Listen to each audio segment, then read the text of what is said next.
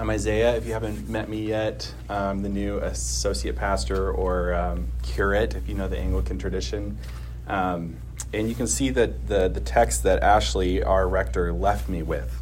the reason she took a vacation. She was like, I'll just let you deal with all the hard words of Jesus. So, so we're going to see what we can see. Um, I think the text is a blessing, um, as all of the words of Jesus are. But um, but not initially to us, right? When we hear it, we're, we're kind of stopped in our tracks. And maybe that's not a bad thing, but, um, but there's much more to it. So here's the first thing I want to say this text comes to us in the middle of a journey segment in Luke. And I happen to love the Gospel of Luke. Maybe I should love all the Gospels, and I do, but this Luke right now is my favorite. And one of the things about it that's so unique is there's this section from chapter 9 to 19. Um, where Jesus is on the road. It's a little bit like he's a little bit of a bandit. He's kind of he's got a he's got a posse with him, and so so many of the teachings and parables and miracles that he's doing are in this journey kind of um, uh, movement that's going through the text. Um, and it's interesting because this this text opens to us and it says now the large crowds were traveling with Jesus and he turned and said to them, right? So the first thing that we need to realize is that this is actually not just to his band of disciples. This is not to a, a, group of really holy, committed followers. This is a bit of a parade. Like they they don't really know exactly where he's going, but he does, right? And so there's um, there's this a, this moment of pause where he says, "Do you really know what I'm about? Do you know where I'm going? Um, and do you know what that means for you?" Um, and I think that's important to contextualize because um, the words can sound a little bit harsh or abrupt to us um, especially if they were close friends. And there are moments where he's where he's very direct with his disciples or those that are closest to him. But this is a, actually a different audience. This is a group that's kind of like like vaguely aware that he does you know signs and wonders, or he's like maybe a bit of a political figure in a certain kind of way. And they're like, "This is great! Like he's he's doing things that feel like something's happening in our midst, right?" And and this is a really marginal part. This is a marginal part of the Roman Empire and even kind of a marginal part of, of Jerusalem, of, of uh, Israel. So um, that's the first thing to realize. Um, so as he's saying, Do you know where this parade is heading? He's asking the question, Do you want to follow me? I'm headed towards this. And what's he headed towards? The cross, right? And so so this begins to take shape not just for him in the direction that he's heading, but also for those who are with him and the direction that they're heading, right? And this is not altogether different for us today. Um, one translation of this verse reads something like um, Whatever person doesn't carry their own execution stake and come after me can't be my student right? So this is the thing we do. We kind of have this. We have religious symbol, symbolism. We have the cross in necklaces and jewelry, and for a lot of good reasons. But we we we mistake it. We don't quite understand it. We don't see it as the lynching tree or the electric chair or the execution stake that it really is, right? It's public humiliation. He's headed for the worst of all deaths, right? Um, and this is a paradoxical thing because he really is who he says he is, and yet why is he going this way? So the parables, it's really interesting because this passage actually, both parables are about costliness, about counting the cost. The beginning has this really intense statement about family. It's not Jesus' only statement. In fact, it's not even his only statement in Luke where he says things like this. You got to hate your family. You got to hate your life. You got to all this. You're just like, whoa, Jesus, calm down. Um, and then as he ends, he says, you know, really, if you don't give up everything, you're not worthy to be my disciple. You can't you can't do it. And so, so we're kind of left thinking like, well, who who could possibly enter into this? And I want to just pause on this and just kind of pay attention to some things that we might be hearing. Um, in, in the ancient world, there is a, a and in, in many cultures today too, I would say, outside of the West, there is a strong like honor shame culture. Um, and not that's not a bad thing at all. It's just a different way of maybe thinking about um, how status works, how identity works. Um, what are we thinking about as we're um, as we're going through life? Kind of what what is the what are we made of? What uh, defines us? Um, what are the things we look to that give us meaning, right? And so we have these things today too.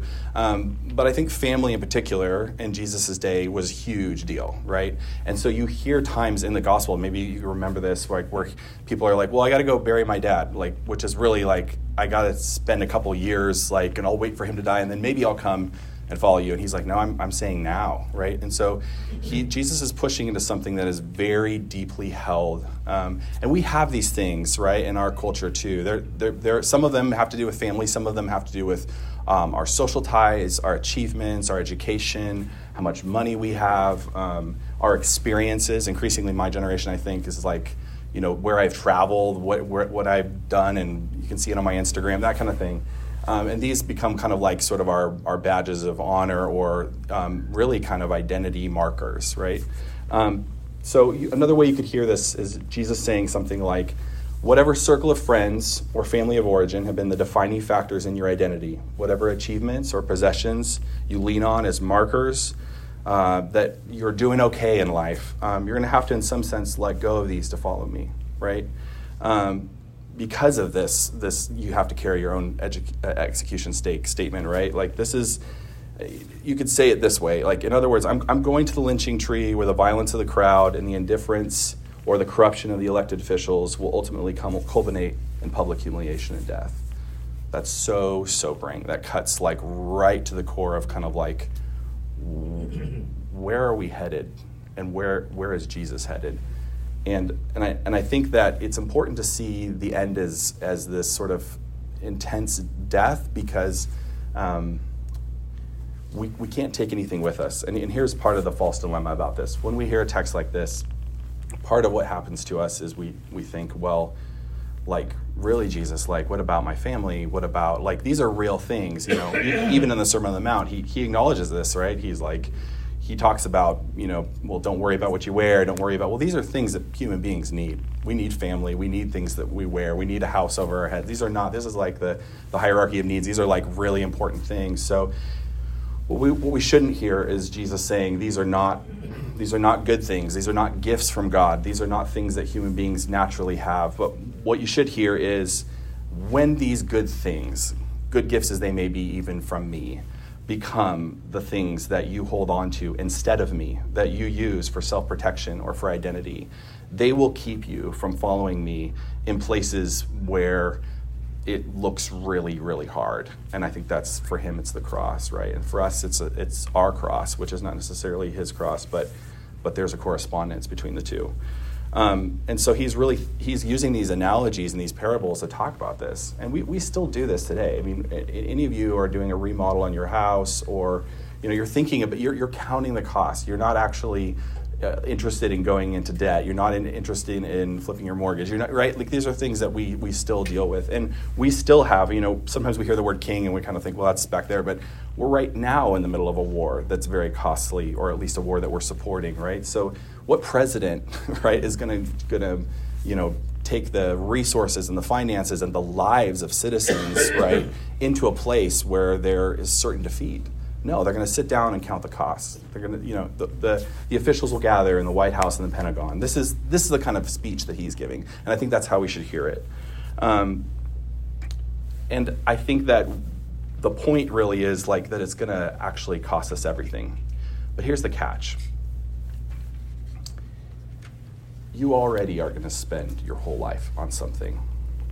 It's actually a false dilemma to think that you are going to be able to just hold back a little and give your life a little bit to this and a little bit to that. But in the end, the things that we rely on for our identity markers, for our self protection, um, the things that we uh, give ourselves over, you know, our possessions, even, our possessions begin to possess us. Our families, even, good as they may be, um, and many of you can maybe come from broken families or from families where there's toxicity even presently right now. And I, I know some of what that is like to experience. Um, and when those things are not submitted to the kingdom of God and the way of Jesus, they become a hindrance to, um, to, to our very lives. And ultimately, they will actually cause us to lose our life. This is something Jesus says. Just a couple chapters earlier in Luke, he says, Whoever, For whoever wants to save their life will lose it, but whoever loses their life for me will save it. So it's a false dilemma between a life that you can control and predict and afford and the radicality of joining Jesus as he goes to the cross. In the end, both ways will cost you everything. But the paradox is that when you give your life to Jesus, when And I, I don't mean just a moment in time salvation, don't hear it that way, but actually your affections and the things that you dwell on, the things that you take stock of, um, the things that you look to to find meaning in your life. When you give those over and you submit them to God, and it's a process, and it's a hard process, I, I won't lie to you. Um, there is a giving of life. Remember that Jesus also said, I came to give life and life to the full, right? And, and he said, Come to me, all who are heavy laden and weary and burdened, right? And I'll give you rest. And he's talking to us, he's talking to the world, he's talking to all of those who would say, Well, I, I, I, I hear your call to death and resurrection, but it's just too much. I think that I'm going to try to run my own life, and it leaves us exhausted. It leaves us filled with anxiety and depression, and it it puts us in a place where we feel empty, and we're, we're like there's there's this striving where it's like we're um, you know we're always striving, but we're never arriving, right? And and this can happen in a lot of different ways. And, and I want to say, too, it's not just like through the buying of things, it's not just through consumerism, it's not just through spending your days streaming Netflix or what, it's not just that, but it's also in the church, right? And um, there's another way that some of you may have heard this text. And I know there are folks even in the room who have, who have probably heard this in a, in a very um, very sincere but maybe very high octane like we we're going we're going overseas. We're to sell all our possessions. We're to we're to do all the things. And maybe when you hear this text this morning it brings up all kinds of feelings of like how do i feel about that now? Um, maybe you're on the other side of that. Maybe you feel burnout from that. And i think that um, the point of this is actually not um, you not having any stuff. There are, are many, especially right now, there's, there's movements of minimalism. There's, you know, you can Marie Kondo, you can, you can even, even from a justice standpoint, which, and this is not even a bad thing, but just, you, you know, you don't have to follow Jesus to give things away, okay? So that's actually not what he's talking about. There's actually something uh, much deeper, and it has actually, um, much more to do with the way that we relate to both people and to things, right? To first with the family, and even he says his own, your own life, and then with the possessions. Um, and the thing about actually minimalism or any of those other things, they can actually become sort of their own identity marker, right? And so now my identity is not it's not keeping up with the Joneses. It's not that I've got like a new truck in my driveway or whatever. It's actually that I don't have a truck in my driveway, right? And I ride my bike and I whatever, just whatever the thing is. It's like I can put everything I own in a backpack and look how free I am, you know. But in reality, I'm still bound up with my relationship with materiality, with my possessions, you know. Um, sometimes we do that with, with, relationships. We're like, okay, well, the answer is to, you know, I don't want to be enmeshed with my family, so therefore I'm going to be free from all connections, right? This is not what Jesus is talking about. That would be that would be a, a, a, simple thing, and if it was if it brought freedom, that'd be one thing, but it really doesn't, right? And so we find ourselves often still just as isolated, still just as uh, self-consumed, just caught up in, with our own, um, like preoccupied with our own selves. But there's actually a life that he's trying to bring us, but it, it has to go through the cross. It's, it's the, it really is the death and resurrection. And there's this interesting thing, right? Because Jesus is the one who's going to the cross, but, you know, the Apostle Paul will say later, like, you know, like you were died and you, bur- you were buried with him, right? And, and that's how you know that you'll be raised with him. And in some sense, all of the new creation, you know, not, not only human beings, but especially human beings, those who are in God's kingdom, are being renewed from the inside out, right? And so this is the kind of life abundant. This is the good life that Jesus has for us. There's, there's a good life. Um, Jesus is asking us to draw a distinction between, and this is the same for the disciples and it is for us, between our vision of the good life, whichever version of it is, accumulate all the things, Marie Kondo your stuff, whatever it is, um, and what it means to follow him, and to see that those things may not be the same and at times may not even be compatible. In fact, they could be actually antagonistic to Jesus in his way. In fact, you might have to renounce one in order to do the other. And are you sure that you could do that if you had to? This is the question we need to be asking ourselves. Are we sure that we could do that if we had to? When the Holy Spirit puts like you know, however the Holy Spirit speaks to you, we use these words nudge or puts his finger on or whatever it is, but the sense of like, you know what, like there's there's something about my life that is like incongruent with the way that God wants to do family, way the God, way that God wants to do my my possessions. Um, are we free enough to be able to, to say yes to what God is asking us? That's the question. Um, you know, there's a vision of the good life that our culture has for us, and we'd like to believe that it's Jesus's uh, vision for our life, or at the very least, it's compatible. Um, and so maybe Jesus is saying, maybe at some points that is, um, but, but when, when and if it's not, would you be able to renounce one for the other? That's how we should hear this passage. Um, and you should ask yourself, who do I feel pressured to be? Um, wh- what life do I feel pressured to have? And it's, it's, it's not just that the culture's told you you should, but you've been conditioned to want it. That's something, I mean, it's, it's getting more and more meta as we go, right? As we're on our, all these devices that we have with us all the time. And um, you know, my brother-in-law is so funny about this. He, he always talks about how he, he's like, I don't care if they, they take my information. They, they send me things I like. So, you know, it's, I just lean into it. I'm giving them all the information on, you know, whatever Facebook or even, I'm like, all right, that's one strategy. But it's, but that's like, that's kind of a, it's, it's humorous, but it's kind of funny, right? Because, you know, in some ways it's like we hate it and we're like, we feel like, no, no, no, we gotta, you know, and we make our attempts at privacy and whatever. Um, but another way, it's it's hard to say no to something who's giving you everything that you kind of think you might want, right? And cultivating those kind of desires and conditioning us for that. So, you know, who do you feel pressured to be? What have you been conditioned to want? These are questions that Jesus would have us ask. And are you sure, sure that you could choose against it? If it was between like the way of the kingdom, the way of Jesus, the way of the cross, the way of death and resurrection, could you, could you look at the things that you've been conditioned to want, the life you feel pressured to have, the status that you have been striving to attain, attain you know, but is you're never arriving at, and could you, could you say yes to the one who says, "Come to me, all who are heavy and weary and burdened, heavy laden"? Could you say yes to the God who wants fullness of life, abundant life, right? And could you choose that vision of the good life? It's not that Jesus doesn't have a vision of the good life, he clearly does. It's just that it's not always compatible with ours, right?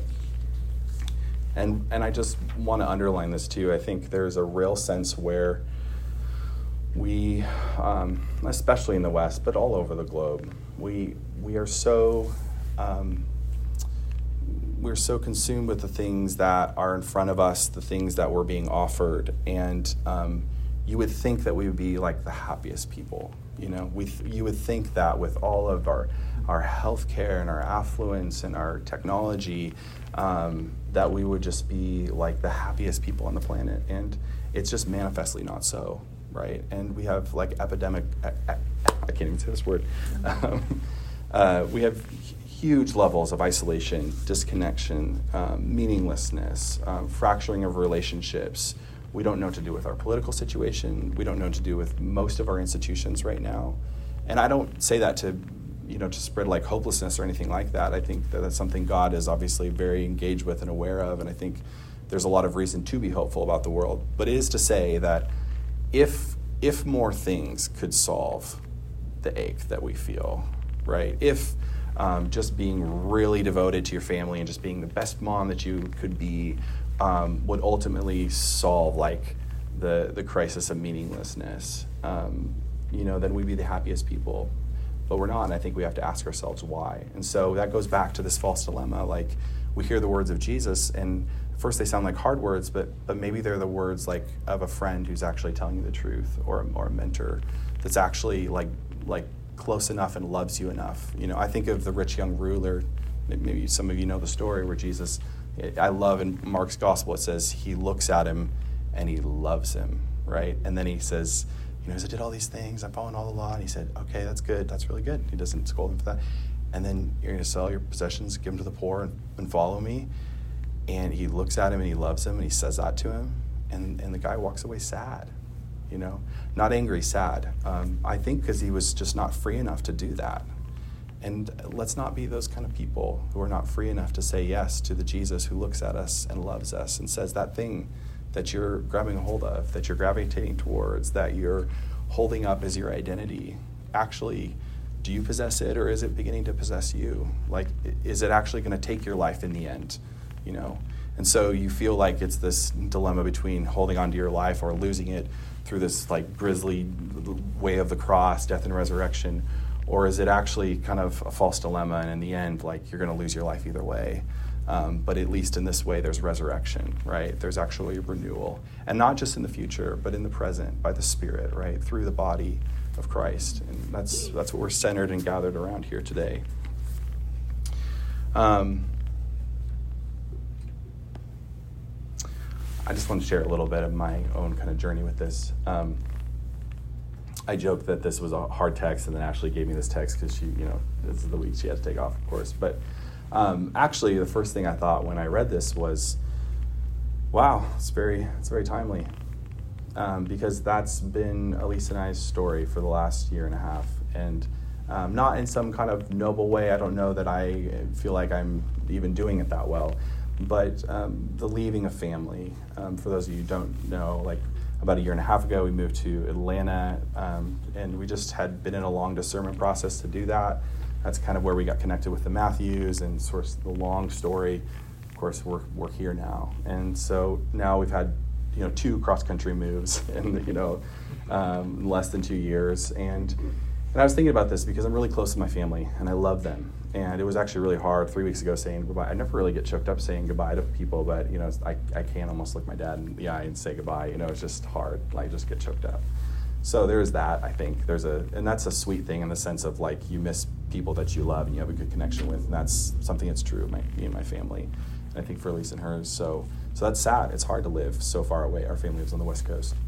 Um, but actually, I think the thing that's the most uh, difficult, the most paralyzing for me uh, my hardest moments is, um, you know, we spent, myself specifically, I spent 15 years in the same, actually in a college town, not altogether different than Fayetteville in some ways, but the Oregon version of that, I guess. And, um, you know, after uh, enough time in a space like that, and there's a lot of momentum. And so everything that I was doing in ministry and life, it's like one thing kind of just led to the next thing. And you're known and it feels good. And it's not even necessarily all a bad thing, right? But it's just this kind of this sense of like, you know, there's a there's making a lateral movement or even a forward movement into whatever that looks like, whatever new job there is or whatever ministry stuff we're doing, for me at least. Um, you know, it was just kind of, it was sort of intuitive and there was a lot of like affirmation, especially from older leaders. And I just had a really good relationship with a lot of pastors in our town. And so, you know, that was a, that was a good space for me. And I actually didn't hate it. It wasn't like we were leaving that, you know, because we were just like, this is terrible. We got to get out of here. Um, but it was actually, we were trying to be obedient to what we were sensing, you know, as, in part, at least as, as much as we could tell that we were, the Lord was calling us on this kind of a journey. And now he has us here. And, um, and so coming into this space, I feel, you know, again, in my worst moments, very stripped um, bare of those things, like n- not coming in with a ton of relationship, not coming in with a lot of like just being known. I'd say status, but it doesn't feel like it quite captures it. But you, I think you kind of know what I'm saying, and um, and I don't know that I'm doing like amazing at it. You know, I think that, that it's hard, and I don't want to I don't want to present something that's like a a, some kind of like super Christian or superhuman way. Um, but it's but it is worth it, and it's and I do feel very encouraged by y'all. I do feel encouraged to do this together, and I do feel encouraged by the presence of the Holy Spirit. And so, um, yeah, maybe there's just an invitation there. I just wanted to share just a little bit of my own kind of um, story, just because um, it's, it's just real life, right? This is not just like scripture and this kind of abstract thing in the ancient world and all that all the stuff we're talking about, but this is like here and now. This is flesh and blood. This is like the aches that we feel when we're separated from those we love, and the um, feeling of maybe making a movement that feels counterintuitive, where we don't carry all of the, the things that we um, are known for and our identity markers, and that we feel like maybe we've built up, or um, and and I don't know what those things are for you, but but I think the Lord does, and um, I just want to encourage you that we can do this together.